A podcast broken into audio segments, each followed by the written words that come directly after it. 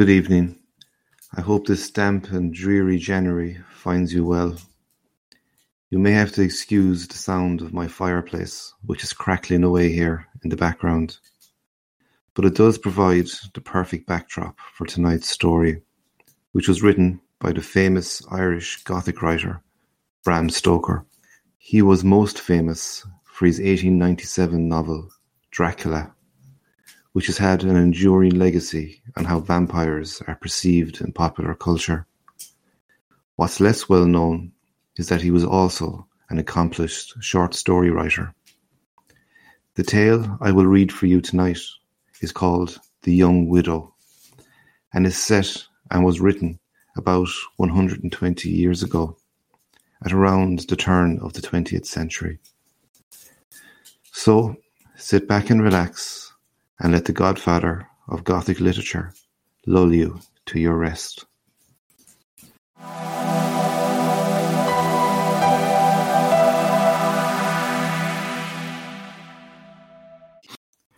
A Young Widow by Bram Stoker. When I had dusted down the little boy, and he had grown calm after his fright, I lectured him on the danger of coasting down steep hills, until, at all events, he had acquired some mastery of the bicycle. He seemed duly penitent, and acknowledged in his boyish way that if I had not ridden after him and steered him, he might have been killed. He was still tearful when he stammered out, I wish my mother could have thanked you. Never mind, my boy, I said. You don't need to say anything at home, unless you tell your father. Can't, he said, as his tears burst out afresh. Father's dead years ago. I said no more, but left him at the house, which he pointed out as that in which he lived. He told me that his name was Bobby Harcourt, and he hoped he would see me again. Why don't you call? he added, as he ran up the steps. As I rode home, I thought to myself that the mother of such a pretty boy must be a sweet creature. A widow, too, I noted mentally. Young widowhood is always more or less a pleasing thought to a bachelor, especially when, like myself, he's beginning to notice his hair thinning on the top. I told Bobby where I lived, so I was not altogether surprised when the next day I got a letter in a lady's hand signed Ada Harcourt, thanking me for what she deemed the great service I had rendered her and all her family. That letter, even after I had answered it, somehow impressed me, and every morning for a week, as I shaved myself and noticed the thin place, on top. My thoughts reverted to it. I always ended by taking it from my pocket and spreading it on the dressing table in front of me. Then I took my courage in both hands and called at the Woodbine Villa. The short time which had elapsed between my knock, which began boldly and ended timidly, and the opening of the door, which was as such as I am told drowning men experience, filled with a countless multitude of embarrassing memories. The trim maid who opened the door looked a little surprised when I asked if Mrs. Harcourt was at home, but with an apologetic, Pardon me a moment, sir, darted away, leaving the door open. She came downstairs again, more slowly, and in a somewhat embarrassed, giggling way, asked me please to come in. My mistress, sir, she said, will be down in a few minutes, if you will kindly wait. I entered the pleasant drawing room and tried, in the helpless way of embarrassed visitors, to gain some knowledge of my hosts by their surroundings. Everything was pretty, but the faces of all the pictures and photographs were strange so that it was with recognition of an old friend that I came across a photograph of Bobby evidently done some two or three years before. I was ill at ease, for manifestly my coming had in some way disturbed the household. Overheard there was rushing about to and fro, and the sound of drawers opening and shutting, and of doors banging. Then I became gravely anxious. A full sense of my impropriety in calling pressed upon me, for light steps drew near to the door.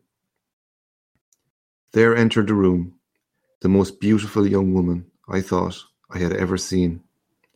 Her youth, her dancing eyes, her pink cheeks suffused with blushes, and the lips, full, showing scarlet against her white teeth, seemed to shine through the deep widow's weeds, which she wore, as rays of sunshine gleam through a fog. Indeed, the smile was multiplied, as the gleam of golden hair seemed to make the weeded cap a solemn mockery. She advanced impulsively and shook me warmly by the hand, as with very genuine feeling she thanked me for my heroic rescue of dear Bobby. At first she seemed somewhat surprised at my appearance, and, seeing with a woman's instinct that I noticed it, said frankly, How young you are! Why, from what Bobby told me, I thought you were an old, a much older man. The thin space seemed to become conscious, as though a wave of either heat or cold had passed over it. And as I somehow seemed to recognize in the fair widow an understanding soul, I bent my head so that she could see the telltale place, as I remarked. To children we grown-ups often seem older than we are. In a demure way, and in a veiled, not to say smothered, voice, she answered, Ah, yes, that is so. To us who have known sorrow, time passes more quickly than to their light-hearted innocence. Alas, alas. She stopped suddenly, and putting her deeply edged handkerchief to her face, gasped out, Pardon me, I shall return in a moment, and left the room hurriedly. I felt more than uncomfortable. I had evidently touched on some tender chord of memory, though what I could not guess. All I could do was to wait till she returned and then take myself off as soon as possible. There was some talking and whispering on the stairs outside. I could not hear the words spoken, for the door was shut. But suddenly it opened, and Bobby, red-faced and awkward, shot into the room. He was a different boy now. There were no tears, no sadness, no contrition. He was a veritable mass of fun, full of laughter and schoolboy mirth. As he shook hands with me, he said, I hope mother has thanked you properly and turned away and stamped with some kind of suppressed feeling. The way of boys are hard to understand. When Mrs. Harcourt returned, which she did very shortly, now quite composed, and looking more beautiful and more charming than ever, Bobby slipped away. There was, somehow, a greater constraint about his mother. Some impalpable veil seemed to be between us. She was as if more distant from me. I recognized its import, and shortly made my adieu. As she bade me good-bye, she said that we might perhaps never meet again, as she was shortly going to take the boy abroad, but that she rejoiced that it had been a privilege to meet face to face his brave preserver. She used more of such phrases, which for days after seemed to hang in my memory like sweet music. The maid, when she let me out, seemed sympathetic and deferential, but there was in her manner a concealed levity which somehow grated on me. For the next fortnight I tried to keep Mrs. Harcourt out of my thoughts, with the usual result. You can't serve ejectments on thoughts. They are tenants at will, their own will, and the only effect of struggling with them is that they banish everything else and keep the whole field to themselves.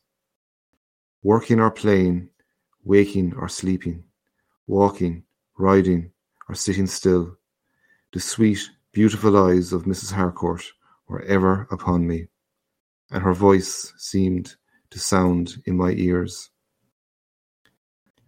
I found that my bicycle carried me, seemingly of its own will, past her door on every occasion when I had to use a lamp. Seeing clearly that her intention of foreign travel had not been carried out, I ventured, at least one day, in an agony of perturbation, to call again. When I was opposite the house, I thought I saw in the window the back of Ada's head.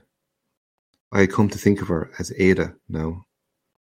I was, therefore, somewhat surprised when, after some delay, the maid, with a demure face, told me that Mrs. Harcourt was not at home.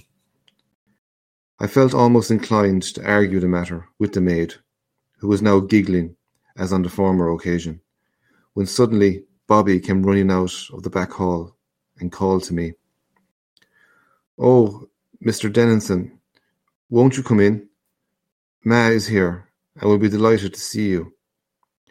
He threw open the door of the drawing room, which was the first room of the ground floor, and ushered me in, turning round and grinning at me as he said, Ma, here is Mr. Denison, come to see you.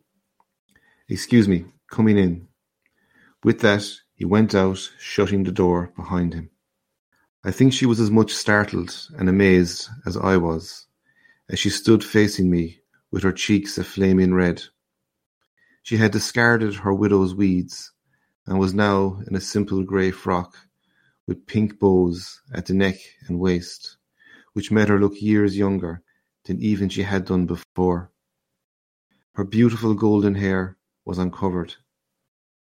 As I advanced, which I did with warmth, for it seemed to me somehow that the discarding of the widow's dress opened up new possibilities to herself, she bowed somewhat coldly. She did not, however, refuse to shake hands, though she did so timidly.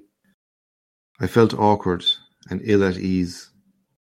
Things were not somehow going as smoothly as I wished, and the very passion that filled me made its repression a difficulty. I couldn't remember a single thing which either of us said at that interview. I only recollect taking up my hat and moving off with a mingled chagrin and diffidence. When I was near the door, she came impulsively after me, and taking me by the hand, said, This is goodbye indeed, as I shall not be able to see you again. You will understand, will you not? Her words puzzled me, but she had made a request, and such, though it entailed denial of my own wishes, could only be answered in one way. I put my hand to my heart and bowed. As I walked away, all the world seemed a blank space, and myself a helpless atom whirling in it, alone. That night I thought of nothing but Mrs. Harcourt, and with the grey of the dawn my mind was made up. I would see her again, for I feared she would leave without ever knowing my feelings towards her. I got up and wrote her a letter, saying that I would do myself the honour of calling that afternoon, and that I trusted she would see me, as I had something very important to say. When I retired to bed, after posting the letter, I fell asleep, and went on dreaming of her, and my dreams were heavenly. When I knocked at the door in the afternoon, the maid looked all demure, and showed me, without a word, into the drawing room. Almost immediately following her exit, Mrs. Harcourt came in.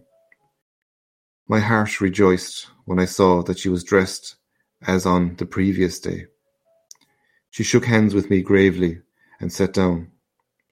When I had sat also, she said, You wanted to say something to me. Yes, I answered, quickly, for the fervour in me was beginning to speak. I want to tell you that. With a gesture, she stopped me. One moment. Before you say anything, let me tell you something.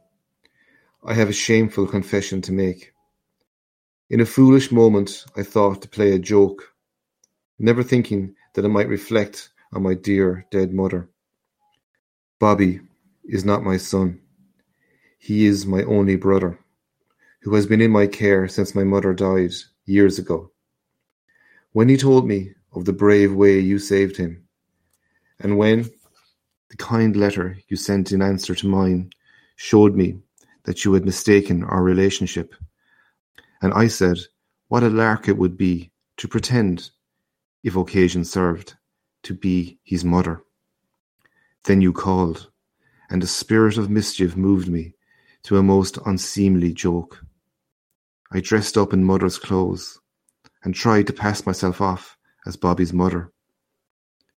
When I had seen you and recognized your kindness, I seemed in all the ways a brute. But all I could do was try that it might go on no more. Oh, if you only knew. She put her pretty hands before her face, and I saw the tears drop through them. That pained me, but it gave me heart. Coming close to her, I shook her hands and pulled them away and looked into her brave eyes as I said, Oh, let me speak. I must. I must. I came here today to ask you to. Won't you let Bobby be my brother too? And he is.